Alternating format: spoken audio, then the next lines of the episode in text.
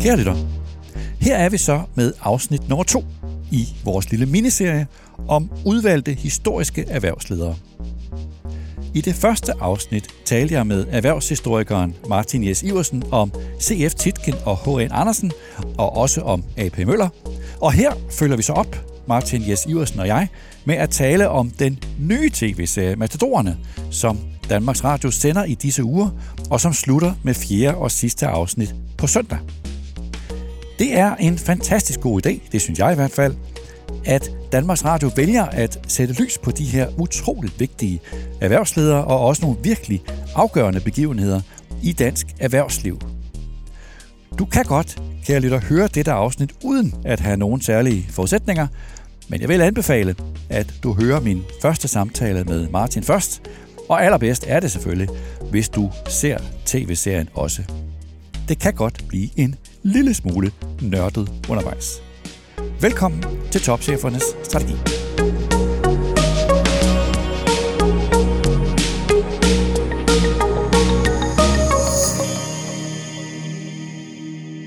Martin Jes Iversen, velkommen. Tak skal du have, Jens. Igen. Det er en fornøjelse at være her igen. Godt. Lad os prøve at komme i gang, Martin. Øhm, serien handler jo om et grundlæggende tema, som er, at der var en rivalisering, måske endda en magtkamp imellem Titken og Glückstadt, altså Isak Glückstadt, og mellem Privatbanken og Landmandsbanken, og en ovenikøbet igennem mange år. Er det, er det grundlæggende tema rigtigt forstået? Ja, det er rigtigt forstået. Øhm, igen, konflikterne er skærpet, selvfølgelig, i tv-serien. De er skåret helt op. Øh, men det var rigtigt, og det er rigtigt, at der på den ene side stod en tikken, som har været dominerende, især i 1880'erne, 1870'erne, 1880'erne, i, i det danske erhvervsliv. Det var ligesom hans øh, peak. Det var den periode, hvor han øh, stiftede flest virksomheder, og havde den stærkeste magtposition i Danmark. Stormokulen, som han blev kaldt. Og som i så mange andre tilfælde, så har han jo også sit livs efterår, som sådan er et livscyklus jo. Og i, fra slutningen af 1880'erne og især 1890'erne, der har han ikke samme magtposition i, i Danmark, som han havde tidligere. Mange af de nye initiativer, de kommer andre steder fra. Ved siden af ham og ved siden af Fredbankens svære, som vi kan kalde det, der er der lige præcis i den periode, hvor det er for nedadgående for, for, for Tikken og Fredbanken, der er, er Isak Glykstad virkelig øh, ikke alene på vej frem, han har etableret sig. Og det er jo meget interessant med Isak Glykstad, at han jo etablerer sig på en anden måde end Tikken, hvor Tikken han var denne her det, vi kalder universalbank, altså en, en form for investeringsbank, der sætter meget i gang rundt om sig. Og så har leder han naturligvis gennem bestyrelserne. Så har Isak Glykstad bygget en ekspertise op på, øh, på udstedelse af obligationer især, både nationalt og internationalt, igen til moderniseringsprocessen, til banker, stat og så videre. Og igennem de her meget lukrative og, og omfangsrige øh, obligationsudstedelser, men også traditionel bankdrift, er lykkedes ham at bygge Nordens største bank op i løbet af 1880'erne og 1890'erne, og også en meget stærk international position. Han går så også ind i det, der er sådan lidt tættere på universal banking, altså især med projekter omkring Frihavnen, i, som, som blev åbnet i 1892. Og der går han så ind i, øh, i en... Øh, i noget, der ligner noget af det, som Tigten var på. Og der, der kan man sige, der kommer der en rivalisering, og den bliver meget sådan øh, hands-on eller meget øh, direkte i forbindelse netop med, med Frihavnen og, og senere med ØK. Men der er vi så i 1890'erne, og der er vi i en periode, hvor, hvor Tigten er, er, er på en retræte, kan man sige. Du fortalte jo i afsnit 1 om Titken og også om Privatbanken og forløbet omkring Privatbanken, hvordan den blev stor. Bare lige kort Landmandsbanken. Hvordan, hvad kom den egentlig ud af? Landmandsbanken kom jo ud af et behov for at få, øh, at, at få bankdrift spredt ud, og, og ikke alene omkring vekselerende København, som meget var, var privatbanken, men også bredere i den, øh, i, i den modernisering, der fandt sted, både i København, men også i provinsen. Det er også navnet Landmandsbanken. Og, og man havde jo netop også opfattelsen af, og ideen om, at man skulle oprente øh, filialer rundt omkring i Danmark, som man jo også gjorde, og så samtidig så ansatte man en, dygtig øh, ung øh, bankmand, som jo havde sin, de første del af sin karriere i Norge. Han kom tilbage til København. Og han øh, ser så den her mulighed i forbindelse med obligationsudstedelser, og det bliver også rigt, altså meget det, som de bliver store på i slutningen af 1870'erne. For et par år siden havde jeg en stor fornøjelse af at være oppe og besøge øh, øh, Wallenberg øh, arkiv i Stockholm, og kigge på korrespondancen imellem Isak Glykstad og, og Knud Wallenberg, og kunne se, at Wallenberg, som jo blev en meget stor bankmand og fik altså, en meget stærk sfære omkring sig, omkring det, der senere blev Investor AB og så videre, han var faktisk øh, ikke alene meget inspireret af, men han var også meget taknemmelig over for Isak Glykstad, fordi det var Glykstad, der hjalp Wallenbergerne ind i obligationsudstedelserne der i, øh, i 1880'erne og 1890'erne. Så han har fået, hvad skal man sige, skabt et, et, et nyt ben ved siden af filialerne og det sådan almindelige bankdrift, nemlig obligationsudstedelserne. Og det har haft øh, stor betydning for den position, som, som, som de fik. Så Titgen og, og Glykstad, de har altså gået rundt i København på samme tid og kendt hinanden og, og også rivaliseret? Det er gået rundt i København, og det er jo noget af det, som er fascinerende med de der, altså ved, ved erhvervshistorien. Hvis vi nu vil, vil sige, anerkende den præmis, at der har været en kongerække af, af helt øh, definerende øh, aktører i, i dansk erhvervshistorie. En kongerække, som starter med Tikken og går videre over Isak Glykstad, og så til H.N. Andersen, og, og så til A.P. Møller, og senere til Mads McKinney Møller. Så er det jo fascinerende, at de faktisk har mødt hinanden. Hele den række. Altså, Tikken traf jo H.N. Andersen, da H.N. Andersen kom hjem fra Bangkok. Øh, H.N. Andersen og A.P. Møller var, var faktisk naboer ude i Lund, og kom også øh, for også deres øh, møde, deres rendezvous i, øh, i 1920'erne og 30'erne. Og selvfølgelig så har vi A.P. Møller-historien op gennem 20. århundrede. Der, der er sådan en, en, en, en, en tråd, som trækker sig helt tilbage fra den tidlige modernisering af det danske samfund. Og i virkeligheden, så synes jeg også, at man kan se, at der er en virkelighedsopfattelse, som bliver delt imellem de her aktører helt tilbage fra midten af 1800-tallet og op til, til den sene, til den anden øh, Møller, altså til Mads McKinney Møller. En virkelighedsopfattelse af, at Danmark i bund og grund skal være et samfund drevet af markedskræfterne, af stærke private aktører, men at så samtidig også skal være en stabiliserende stat. Og det er, en, det er en opfattelse, som jo i virkeligheden kan skrives tilbage til Adam Smith og tilbage til, øh, til øh, næringsfrihedsloven, som jo øvrigt også meget som et interessant kuriosum, blev også blev indført i 1857, samme år som, som privatbanken blev stiftet. Men den trækker de igennem, og i virkeligheden så kan man sige, den der erhvervstradition har i Danmark været en meget stærk og vigtig modvægt til velfærdshistorien og til andelshistorien også. Altså til den stærke velfærdsstat og til også til den historisk set meget stærke øh, landbrugssektor. Så, så, så det er en, øh, en, en, en historie med sammenhæng, også over en lang kronologi, kan du sige. I tv-serien der er jo især fokus på deres, altså på, på, øh, på Titgen og Glykstads uenighed om frihavnen. Altså, den danske regering vil gerne bygge en ny frihavn for at sikre Københavns rolle over for Hamburg, fordi Tyskland var i gang med at bygge Kielerkanalen, og så ville Titgen ikke hjælpe regeringen, som så fik hjælp fra Glykstad. Skal man undre sig over, at Titgen sagde nej til at hjælpe regeringen? Ja, altså, man kan måske sige, at, at Titgen øh, gik glip af dels det, der kunne blive en rigtig god forretning for sin sfære, og dels af en yderligere cementering af hans samfundsposition. Øh, vi er jo som sagt i slut omkring 1890 ser det diskussion, det har været der, og Tikken er at på det tidspunkt sådan ved at være sådan i sit livs efterår, kan man sige. Ikke vinteren endnu, det kommer først senere, men, men han har ligesom haft sin, sin heydays. Men jeg undrer mig i og for sig ikke over det, fordi øh, Tikken, han stod i spidsen, og hans svære stod i spidsen for det dominerende rederi, DFDS. Og Tikken var jo en aktør, der var meget optaget af at organisere. Både organisere sine selskaber og sine industrier, men også at organisere konkurrencen. Så kan man ikke glemme, at en af, et af hovedformålene med de her fusioner, som Tikken stod i spidsen for, de der berømte forenede fusioner, det var jo at tøjle konkurrencen og DFDS, de sad tungt på, øh, på, på indrigssejladsen, også på den regionale sejlads på, på Østersøen og på Nordsøen. Og de brugte ind af havnen. Og, og, og det fungerede. Og hvorfor skulle man dog gå i gang med en stor investering i, en, i, et, i et kæmpe nyt anlæg, øh, som, som, som man ikke kunne se, at ens egen virksomhed behov for?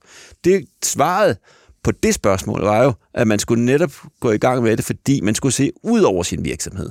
Og det var jo det, som jeg synes er så spændende ved H.N. Andersens planer for ØK, det var jo, at han går ind allerede i 1896, altså året før stiftelsen af ØK i 1897, går han ind med en forretningsplan, en som en nedskrevet forretningsplan, ligger ude i ØK's arkiv, den der øh, forretningsplan, og den går på at skabe en virksomhed, som tager tråden op for de gamle kompanier, for at ændre Danmarks position i verdenshandlen. Altså ikke for at oprette en virksomhed in its own right, for at skabe en profit for virksomheden, men i virkeligheden for at skabe en virksomhed, der ændrer Danmarks position.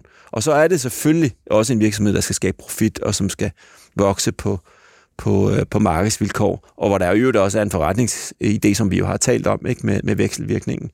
Men, men det var nok det, så hvor Tigten ikke havde det der, skal sige, det patriotiske øje for, at her er en investering, der går langt ud over DFDS' behov for, hvor, hvor skibet skal ligge henne i, i København. Så Titgen har tænkt, ikke patriotisk, og han har tænkt, som du øh, redegør for, altså han har tænkt klassisk Titgen, som handler om, vi skal have kontrol med vores hjemmemarked for at bruge den kontrol som afsæt til at få kræfter til at, at konkurrere udenlands. Og så set i det lys, at det giver det simpelthen ikke mening, at jeg skal påføre mig selv øge konkurrencen på hjemmebanen. Nej, og øge mig, altså, at forøge udgifterne og komme ind, det er jo en kæmpe, og i øvrigt også en stor risikabel investering.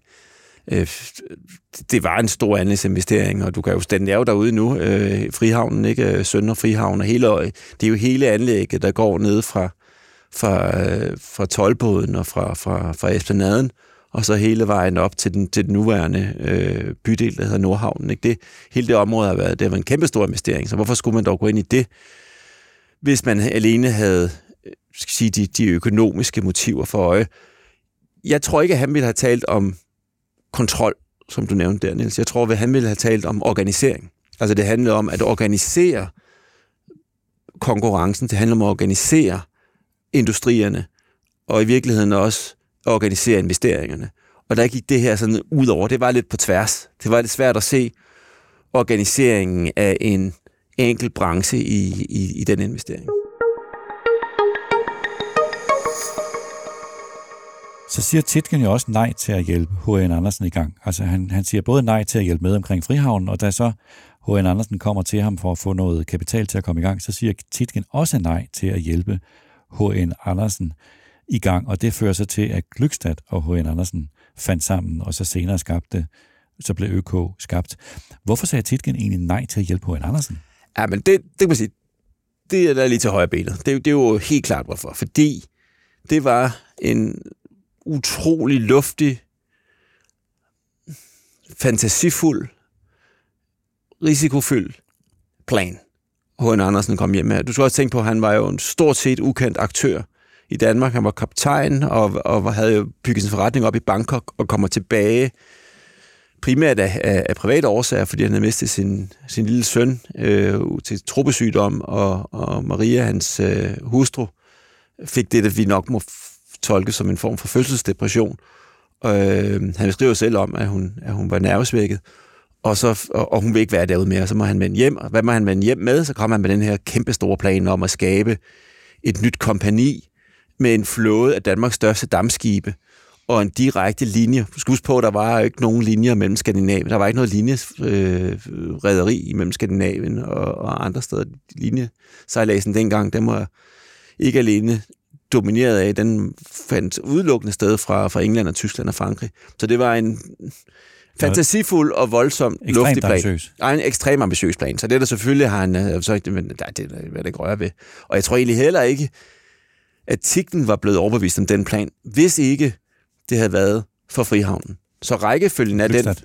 Glykstad selvfølgelig. At Glykstad, hvis ikke at det havde været sådan, at Glykstad havde investeret i Frihavnen, så er det meget tvivlsomt, at han senere ville have sagt ja til den her vilde plan om at skabe et nyt kompani med så store investeringer, som, som, som der var tale om. Så rækkefølgen, man skal holde sig for øje, det er, at først så siger Glückstadt ja til den danske stat til at bære det her ansvar for at modsvare udfordringen med Kielerkanalen, som Tyskland kom med i forhold til Københavns position. Da den er bygget, så står han med den udfordring, at der mangler trafik i Frihavnen. Hvordan imødekommer man den? Det kan man blandt andet gøre ved at støtte nogle af dem, der sætter forretning op, som kunne anvende Frihavnen. Og det var så jo ikke den eneste øh, forretning igen og, og, og undersøge muligheden for at støtte. Der var også andre forretninger. Blandt andet så var der en, en, en, et forsøg på at skabe en, en uh, transatlantisk linje, øh, som han jo brugte samme øh, ressourcer på, som, som man brugte på ØK i det første år. Men det han jo ser med ØK øh, Flygstart, det er, at det faktisk ret hurtigt altså går det op for ham, at det her det går videre en trafik i, øh, i, i Frihavnen. Det han faktisk er mest optaget af i begyndelsen i ØK, det er ikke det, der senere bliver stort, øh, nemlig øh, linjesejladsen og de mange industrier osv. Det er det mest optaget i begyndelsen, det er koncessionerne i Siam, altså det nuværende Thailand, fordi H.N. Andersen kommer hjem med koncessioner på minedrift og på skovdrift, og de der koncessioner, de kan jo, altså, den kan du tjene rigtig mange penge på, ikke? fordi hvis du først har mulighed for at sætte dig på, på produktionen ud for nogle øh, fordelagtige vilkår med en lokal øh, magthaver, så kan du tjene rigtig mange penge. Og det er det, han ligesom kunne se, okay, her er virkelig mulighed for at, at skabe en stor forretning. Det kommer også, den store forretning, men den kommer af helt andre årsager og på, på andre måder. Men ØK får jo ret hurtigt fat og bliver ret hurtigt succesfuld. Så spørgsmålet er jo om, altså ØK bliver stiftet i 1897, og Titgen dør fire år senere i 1901. Så noget, noget Titgen at se H.N. Andersen få succes? Altså fortrød han sit afslag til H.N. Andersen? Ved vi noget om det? Jeg ved det ikke, men jeg har da min formodning om, at han på, på ingen måde har fortrudt, øh, inden han døde, at han ikke havde investeret eller ja, i ØK. Altså, øh, ØK var faktisk et selskab, der var ramt i høj grad af udfordringer, tidlige udfordringer. De var snublende nær at lide vuggedøden som, som virksomhed. Allerede omkring 1901, 2, 3, der går de ud med, øh, med under store, store underskud og har virkelig svært ved at skabe en forretning ud fra det, de gerne ville, nemlig en, en direkte linje mellem Nordeuropa, København og ud til Bangkok, Sydøstasien. Der er simpelthen ikke trafik til det. Den eneste årsag til, at ØK kommer godt igennem de der første år, det er Rusland. Det var fordi, de får etableret sig med det russiske øh, asiatiske kompani. Øh, og det der russiske Østasiatiske kompani, det er øh, blevet registreret over i St. Petersborg, og fordi det er et russisk registreret søsterselskab, så kan de få lov til at sejle med russiske varer og med russiske tropper. Og da der så kommer konflikter blandt andet mod øh, Japan i 1905-6, så, øh, så skal der sejle store troppe øh, og, og forsyninger ud til, til Fjernøsten, og det tjener de utrolig mange penge på, men i øvrigt er det også en fantastisk bedrift, at det lykkedes at samle så mange skibe, som de gjorde. Det redder dem igennem den der første tid, og så har de så et kapitalgrundlag til ligesom, da verdenshandlen virkelig sådan tager fat, og, og der begynder at være en, skal sige, nogle, nogle forretningsomstændigheder, der gør, at det faktisk kan lade sig gøre at udleve den gamle drøm, jamen så har de momentum til det. Og det, er, altså, det er faktisk først fra 1905, 6, 7 af, at det virkelig sådan tager fra, fra YK. Så det var det lange svar. Det korte er, nej, det er meget usandsynligt, at, at Tiggen har, har på, noget, på et tidspunkt, øh, inden han døde øh, i 1901, har fortrudt, at han ikke investerede i YK. Så er der jo to figurer i tv-serien, Altså, vi har talt om Isak Glykstad og hans søn nu også, Emil Glykstad. Og du nævnte faktisk allerede i vores første podcast, at øh, Isak Glykstad, han er jo en overset person i, i dansk erhvervshistorie. Hvad var det, at Isak Glykstad, han egentlig kunne? Og hvad var det, han gjorde? Jamen, det han så, det var moderniseringsprocesserne, men på en helt anden måde end Tikken og H.N. Andersen. Han så det på den måde, at det var, der var behov for kapital hos kommunerne, hos staterne, og, og, og de, den kapital kunne rejses gennem obligationsudstedelser. Og det var en, en, en lukrativ forretning at ligesom være den private aktør i forhold til det. Og samtidig så havde du så også, at han havde, altså han havde også øje for opbygningen af en solid bank, og øh, en bank, som, som fik, altså, vil sige, det der præg af, at her er på den private side den bank, du virkelig kan regne med. Og det er jo det, man har brug for som bankmand, det er jo, at der er en soliditet, og der er en tillid til din, øh, til din, til din institution. Og det var han eminent dygtig til. Øh, og han var jo også en person, der, der repræsenterede en ordentlighed, også i hans væren og i hans, i hans, øh, i hans levede liv, om jeg så må sige. Jeg ved ikke, om jeg vil sige privatliv, fordi det var også i høj grad også et offentligt liv. Men, men, men han var vel en, vil sige, på mange måder en arketypisk repræsentant for sådan det danske øh, jødiske øh, mindretal på den måde, at de var diskrete, ordentlige, og levede ligesom med i samfundet, uden at gøre for meget væsen af sig. Øh, han, bliver, og, han bliver beskrevet ja. i, i serien som sådan ret konservativ, altså forsigtig. Er det øh, modsat i øvrigt senere sin søn Emil? Er det, øh, er det en rigtig karakteristik? Ja, men, men jo ikke mere konservativ forsigtig, end han havde øje for, for gode forretninger. Øh, og han, jeg kan huske, i, i, i ØK, arkivet, der ligger der et brev, jeg husker, jeg læste, hvor, hvor øhm, H.N. Andersen skriver til, øhm, til Richelieu, der var hans forretningspartner, sad ude i, i, øhm, i Bangkok i de første år, skriver til ham, at nu sad Glykstad igen og var, øh, og var nervøs for, om der kom indtægter ind. Og var det, han skrev, det var noget med, når, når, når udgiften går op, går humøret ned. der var sådan en eller anden lovmæssighed omkring øh, Glykstad. Og det var, fordi han var, han havde en, en, en, en han var meget, han fulgte ØK tæt. Øh, det gjorde han, og også fordi han kunne se, at her var en, en forretning, hvor han havde sat til noget, ikke det hele, men han havde sat til noget, og, havde, og også var sådan til en vis grad afhængig af, at, at der var nogle ting, der lykkedes omkring den. Men, men jeg tror, det er en meget god øh, karakteristika for ham at sige, at han var både, øh, både ordentlig og grundig, øh, og havde også en vis sådan konservativ tilgang til sin, til sin forretning. Når nu han var så vigtig dengang, i høj grad jo, øh, som leder af Landmandsbanken. Hvad er så forklaringen på, at Isak Glykstad, han er, han er ukendt i dag jo? Han er jo forsvundet ud af historieskrivningen. Det er et rigtig godt spørgsmål, og jeg har faktisk tænkt meget over det. Øh, og jeg tror, der er flere årsager til det. Men den vigtigste årsag, det tror jeg faktisk, vi skal finde hos sønnen, øh, Emil Glykstad. Og, og der sker jo det, at Landmandsbanken krakker i 1922, og Emil går bort året efter, under nogle forfærdelige omstændigheder med, med smertefuld sygdom og fængsling i Vestre Fængsel osv. En fornedrelse og en derute uden lige, hvor han få år tidligere stod en stærk position. Den meget voldsomme derute har kastet en kæmpe skygge bagud i tid, tilbage over faren. Og der er også det forhold, at Emil Glykstad var barnløs. Slægten bliver ikke ført videre. Havde du forestillet dig, en anden situation, hvor Emil Glykstad havde fået børn, måske også drengebørn, der havde ført øh, det her bankkonsort øh, videre, så havde, og samtidig, at Landmandsbanken ikke var krakket i 22. Der ikke så meget, der skulle være gået anderledes før, at de ikke var krakket i 22 så er det sandsynligt, at vi havde kun have haft en øh, banksfære, familiesfære, alle Wallenbergsfæren i Sverige i Danmark, og det havde været glykstaden, og så havde de sat en dagsorden også for kapitalismen i Danmark op gennem det 20. århundrede. Vi har ikke haft i Danmark sådan en, en, en højborgerlig, finansiel familie, der har defineret kapitalismen, øh, som, som man for eksempel kender det fra, fra Rothschild-familierne eller fra, fra Wallenbergsværen i Sverige. Og det var vi tæt på at få, og, og, og det bedste bud på, at vi kunne have haft det, det havde været glukstanderne. Men fordi der var ikke var nogen arvinger, det gik ikke videre, og fordi den så, og primært fordi det krakkede, jamen så har, så, for sige, så har man ikke haft en interesse i at huske dem.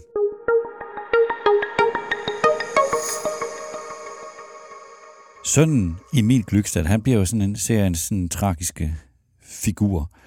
Der er ifølge tv-serien øh, et forløb, hvor at Isak Glykstad beder H.N. Andersen om ikke at rådgive øh, sønnen Emil, men i hvert fald forsøge at, at hjælpe ham. Ved vi noget som helst om, om det har noget for sig? Skidt det? Ja, det, det har vi. Det har noget for sig, fordi det, det er jo sådan, at, at øh, Isak Glykstad var den første bestyrelsesformand i øh, ØK.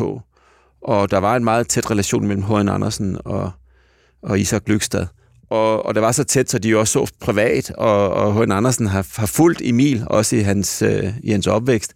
Og der har også været, som sige, en overdragelse, altså på den måde, overdragelse ord, men der har været sådan, kan sige, en, en opfattelse af, at du skal også se efter, altså øh, hold øje til, at, hvordan det går Emil, når jeg ikke er her længere.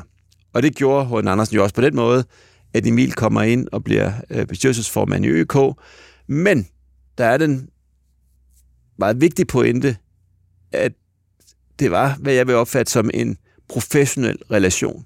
Det var ikke en sådan semi-far-søn-relation, der var mellem H.N. Andersen og Emil Glykstad. Emil Glykstad var bestyrelsesformand.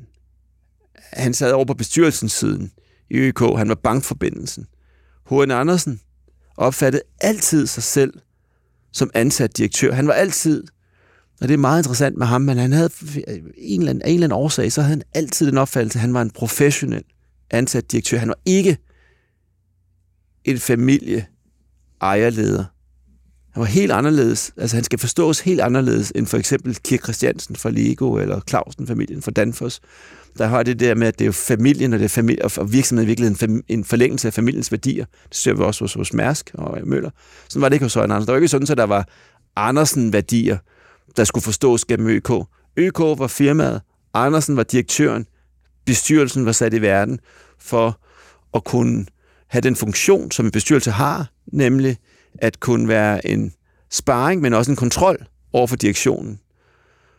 Og da, H.N. Anders, da, da Isak Glykstad dør, der sker der faktisk det, at selvfølgelig så er der en diskussion i bestyrelsen i ØK, hvem skal være for, efterfølger som formand, og de, de øvrige bestyrelse, de siger, at det skal der være H, det, H.N. Andersen. Vil, har de ikke, vil de ikke træde ind? Det er naturligt, at de nu træder ind som, som formand. H.N. Andersen har faktisk et meget, meget interessant øh, et meget interessant øh, dokument i, i, i arkivet, sådan, sådan corporate governance interessant. På den måde, at faktisk har nogle meget, kan man sige, øh, moderne overvejelser, der er forud for deres tid, hvor han siger, jamen, jeg skal ikke ind og være formand her, fordi så får vi samlet, altså så, så bliver magten simpelthen for koncentreret. Hvis der ikke er en kontrollerende faktor over for den professionelt ansatte direktion, så får vi den uheldige situation, at hvis noget, eller rettere sagt, når noget går skævt, så er der ikke nogen til at stoppe, så er der ikke nogen til at kontrollere, så er der ikke nogen til at, til at have sparring op imod. Og det er jo meget, meget interessant. Det, den her korrespondence finder sted omkring 1910. Og det er utrolig interessant, ikke, at hvis du spoler 80 år frem i tiden, så kommer du frem til 1990 der kunne de godt have brugt de overvejelser. Dengang Sparsø havde sine sidste krampetrækninger i ØK, var det jo lige præcis den samme problemstilling, nemlig at der sad en Sparsø, der både fungerede som formand, som direktør, og magten var koncentreret omkring ham, og så i øvrigt, den øvrige bestyrelse var primært bestående af tidligere direktører, som var hans tidligere underordnet. Så der var simpelthen ikke nogen kontrollerende faktor. Det havde H.N. Andersen blikket for på det tidspunkt. Og det er igennem den prisme, man skal se relationen imellem H.N. Andersen og Emil Glykstad. Og det er jo, det, det, det har jo slet ikke med i tv-serien. Og det er jo ikke, altså, så, så, så det er klart, der har du igen et eksempel på, at det bliver skåret meget skarpt op i tv-serien. Som at, nu skal du se efter min søn. Nej, det, det der var, det var, der var faktisk en professionel relation imellem en repræsentant for bestyrelsen og for den daglige ledelse. Men i serien ender forholdet mellem de to jo med sådan set, at da, da øh, Emil Glykstad for alvor kommer galt afsted i Landmandsbanken, at H.N. Andersen, så at sige, ligesom øh, giver op og støder ham fra sig, fordi han føler, at han har ikke øh, levet op til hans tillid. Er det også et, øh, et er det også en situation, der formentlig kunne være sket? Ja, det, det er jo rigtigt, at der kommer jo et punkt omkring 22, hvor H.N. Andersen er en forfærdelig knibe. Fordi på den ene side, så har han jo været meget tæt på Landmandsbanken. Han har været meget tæt, tæt på to generationer af Glykstad. Og han er også involveret i en række af de forretninger, som gik galt i Landmandsbanken. Der tænker jeg især på de her investerings- eller spekulationskonsortier, hvor man lånte penge til aktieopkøb. Nogle af dem var H.N. Andersen indblandet i, så han var meget tæt involveret. Han følte også et ansvar for rekonstruktionen af Landmandsbanken. Spørgsmålet var, hvor langt han skulle gå med det ansvar, om ansvaret så også var et personligt ansvar i forhold til Mikkel Glykstad, det tror jeg faktisk ikke. Jeg tror mere, han så det som et ansvar for, at Landmandsbanken skulle kunne drives videre i dansk regi. Der kommer så et punkt, hvor man vil sige, nu er det usandsynligt, at den kan det. Her er et kæmpe tab, og det bliver højst sandsynligt et stort hul, der kan hældes millioner af kroner ned i. Det bliver så stort, det hul, så, så, så H.N. Andersens opfattelse faktisk bliver, at nu er kompaniets fremtid også ved at blive sat på spil. Og i den situation, der er der ingen tvivl om H.N. Andersens loyalitet. Den ligger hos kompaniet. Og det er faktisk det, du kan se i 1922, det er, at han skifter i år fra at have de her sådan, tilbøjeligheder til at vil forsøge gennem sin magtposition og sin finansielle position at redde Landmandsbanken igennem, til at han trækker følgehornene til sig, og så siger nu, det her, jeg skal ikke længere i forhold, vi skal ikke længere i forhold til Landmandsbanken, fordi nu går vi ind og sætter sig, kan komme til at sætte så meget på spil, at ØK kan komme i problemer gennem de her, den her øh, hjælp til, til rekonstruktionen af Landmandsbanken. Og, og en vigtig pointe, det er i øvrigt, at ØK var selv udfordret i begyndelsen af 1920'erne. Det kunne have set anderledes ud, hvis ØK havde været i samme situation, som de var i 15-16 stykker i begyndelsen af 2. verdenskrig, hvor de jo virkelig tjente mange penge, og der var stort overskud. Det, der var sket efter Første verdenskrig, det var, at man havde læst forkert på markedet. Det var man ikke enig om. Det var rigtig mange af, af rædderierne, der gjorde. Man læste forkert. Man havde forventet, at der ville komme et efterkrigstidsboom i international handel. Det, der kom, det var stort set det modsatte. Det var jo en nationalisering af de russiske forretninger. Det var et Tyskland, der lå ned, og som blev ved med at ligge ned i de første 20'ere med, med hyperinflationen. Og samtidig også en meget finansiel uro, et England, der ikke der rigtig kunne rejse, og et USA, der slet ikke var en position på det tidspunkt til sådan at trække hele verdenshandlen op. Dermed, og så kom der jo en masse skibe ud også. Dem så har du hele opskriften til en, øh, til en, en derute for, for, for søfarten. Og det, og det ramte også ØK, samtidig med, at de så skulle lægge millioner ind i, i Landmandsbanken. Det var ikke nogen, absolut ikke nogen god tid for, for, for ØK. Jeg var øvrigt inden forleden dag lige at læse ind på, på arkivet, og kunne se, at faktisk så tilbød H.N. Andersen i forbindelse med krakket at træde tilbage som direktør for ØK. Så det, altså, jeg, har, jeg har gået længere end min mandat fra bestyrelsen, fordi jeg vil hjælpe i den her akutte situation. Hvis I ønsker det, så er jeg klar til at træde tilbage og tage konsekvensen. Og det ønsker de ikke. Øh, de, de, de er godt klar over, at det vil have skabt så meget uro omkring ØK, at øh, det var de naturligvis ikke interesseret i. Så ØK klarer sig igennem, også med H.N. Andersen og Emil Glykstad, han, han får en tragisk skæbne, og i øvrigt Landmandsbanken får så senere A. A.P. Møller som bestyrelsesformand.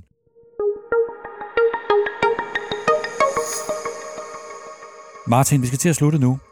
Et sjovt spørgsmål er jo, øh, nu har vi talt hen over den her tv-serie. Hvis nu Danmarks Radio fandt på at lave en sæson 2, hvad, ja, hvad skulle, det, det afhænger sikkert lidt af, af, af seertal, tror jeg.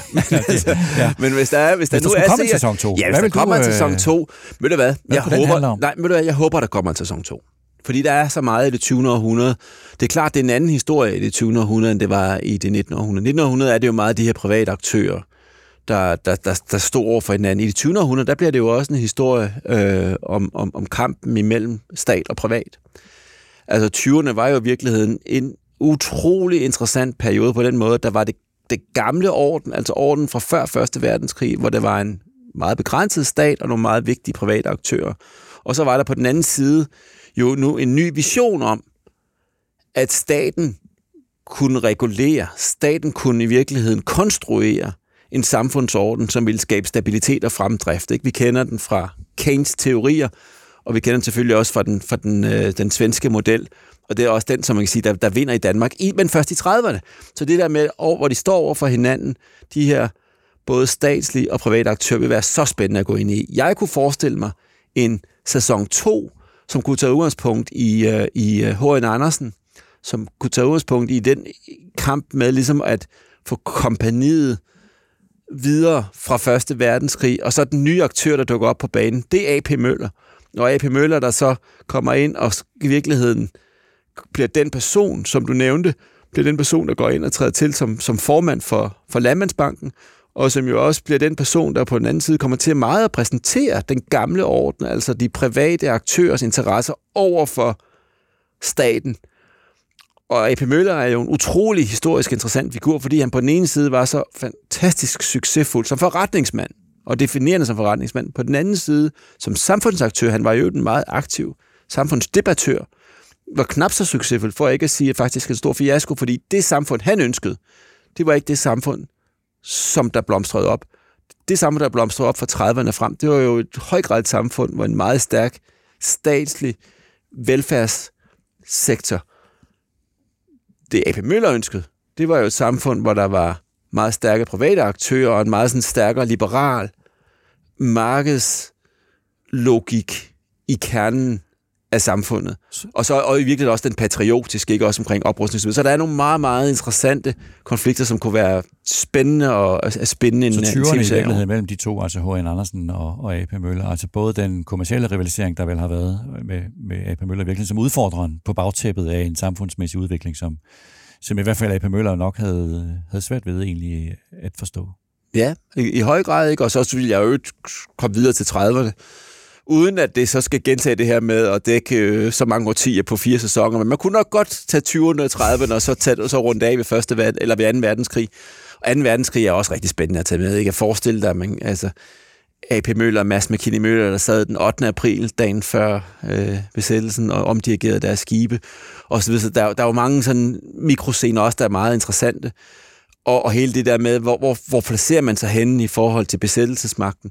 Men jo også 30'erne, altså med, med stavning, og hvad er det, vi skal indrette samfundet, og hvad er det for nogle... Det, det er også for set samfundskriserne igennem øh, erhvervshistoriens øh, prisme. Det synes jeg vil være utrolig spændende.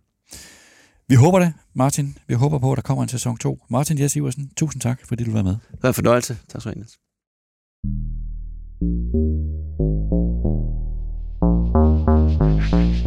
Det var denne udgave af Topchefernes Strategi. Lidt nørdet, jeg ved det godt, kære lytter, så jeg håber, at du bærer over med mig. Men når man nu interesserer sig for erhvervslivet og alle de utrolige begivenheder, som udfolder sig i erhvervslivet, så er det en god idé, synes jeg, at man også ved, hvad der skete tilbage i historien, fordi det nu engang gør det nemmere at forstå den hæsblæsende tid, som vi lever i nu. Tak til Peter Emil Witt, der redigerede udsendelsen, og tak til dig, der lyttede med.